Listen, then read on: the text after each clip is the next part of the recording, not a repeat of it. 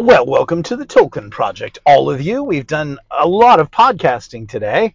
Yeah, here we are again. And we're having fun. yeah, and so this is the short one. If you are a reader of the Tolkien Project, you just read uh, chapter 8 uh, in Tappert's Little Abbey. And if you didn't, go do that first because we'll probably be having some spoilers because that's what we do as we discuss it. And if you'd like to listen to it, you can listen to it one of two ways.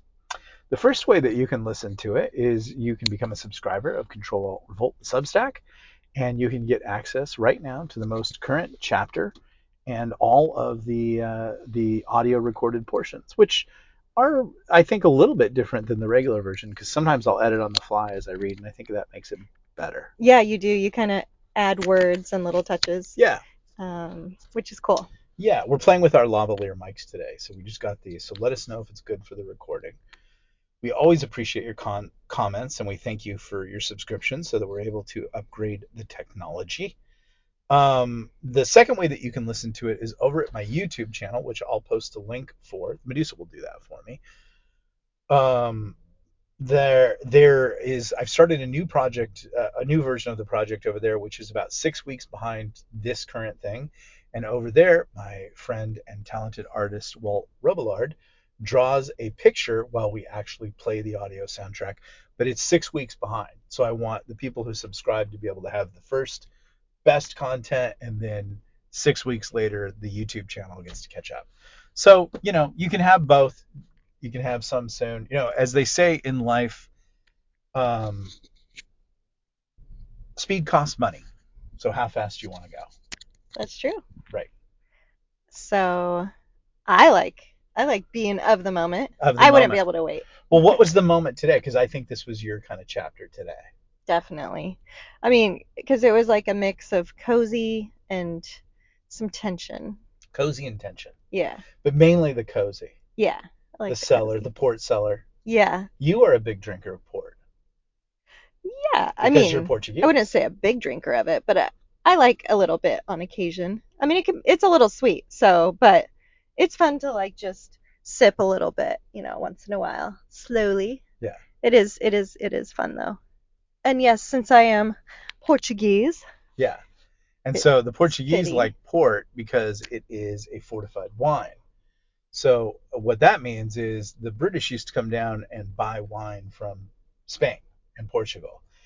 And then wine back then didn't really they didn't age wine or anything. They pretty much drank it, but they needed it to age for their sea voyages because the British were roaming all over the world. And so they found a way of shelf stabilizing it or barrel stabilizing it by adding brandy. right? And so that's how you get port, which is fortified wine. That's what port is. Now, pro tip don't drink port like wine. Right. You just sip port. It's a little too strong and everything like that. And the best way to do it is to have it with some very high profile cheese is the best way for me to say it. So it's it's really like have it with a very active cheese. yeah, it is good. Blues are great, very like sharp cheeses like like cheddar and things like that. Um, you're really gonna enjoy port then, and, and just have a little cordial in it. Uh, that's really how you drink port. A little bit after dinner, especially if you're gonna have a cheese plate or some nuts. Uh, you could probably have it with a panna cotta. Yeah. That probably wouldn't be bad. Yeah, that would be good. Yeah. Panna cotta is just Italian creme brulee. Yeah, That's all. without like the caramelized. cr- It's like uh, the, it's like the top, Italians didn't want to commit crunchy to top. making it awesome. They're like, dang, good enough. and then the French are like, not by half. And they're like, watch this. And then they sprinkled sugar on it, and then they baked it just under a broiler, and then then you get this magical crispy crust. Mhm. And it's like I do have you have to call the wins, and the French did win in in the creme brulee panna cotta struggle. Though I really just like panna cotta sometimes. I don't always like the sugar crust. Well, plus like the texture is more dense in creme brulee, and like the texture of panna cotta is like way lighter. I feel like, right? Yes. But the Yes. the flavor is like basically kind of the same. I think. Right. Yeah. So we will be back next week with chapter nine, and I think you're going to enjoy where this is going. We're going into a little bit of cozy here, and a little bit of it's you're going to kind of it's going to be like a siege thing that's going on, but there's going to be some cozy aspects, and we're going to have to we're going to be walking around dealing with uh, Tappert's little abbey. So I think that you will find that kind of fun and interesting and enjoyable. Um, what other things? Uh, let us know in the comments. Are you enjoying it? Is this fun? I think so far the feedback seems to be Yeah. that people really are. I mean, it's kind of cool because who doesn't love Tolkien? And unfortunately, Right. Tolkien is not here with us on this earth anymore. And it would be so cool if he had been able to have written more things. And so it's kind of the next best thing that we can get to that. yeah, is that's since like- you're doing it as an homage. I know? did a short video explaining what the Tolkien project was over on the YouTube channel. Please go over and subscribe to my YouTube channel. It's just fun. I'm doing a few things over there.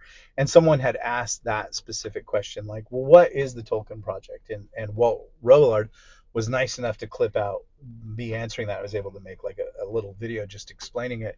And that is exactly what it is. It's like if you like Tolkien and you read all the Tolkien and you want more Tolkien, here is my half talent attempt to give you a little more Tolkien just because I like Tolkien as much as you do. So that's the only reason I'm doing it.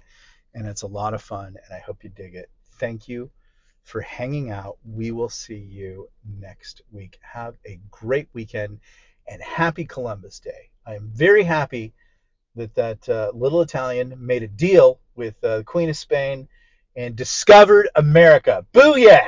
Me too. Booyah to the Italians. Thank you. I love America. Me too. You know what this place would be like yeah. without Italians? It'd be 500 bloodthirsty tribes cutting each other up for dinner. oh, I think I've gone too far. I said I would- Sorry if you're new to the Tolkien project and you didn't realize what a monster I was. See you next week. Well, wait, wait, wait. Let me just clarify and say that you are part Native American. I am part Native American. And so Cherokee. that allows you a little more wiggle room. I like to think of myself right? as a werewolf. How's that? I look like a human being, but I'm really a savage. Yeah. Yeah. So I was just I was just sticking up for you a little bit there. Thank you. Yes. Thank you. And uh, and thank you guys for for putting up with us. We love you. Talk to you later.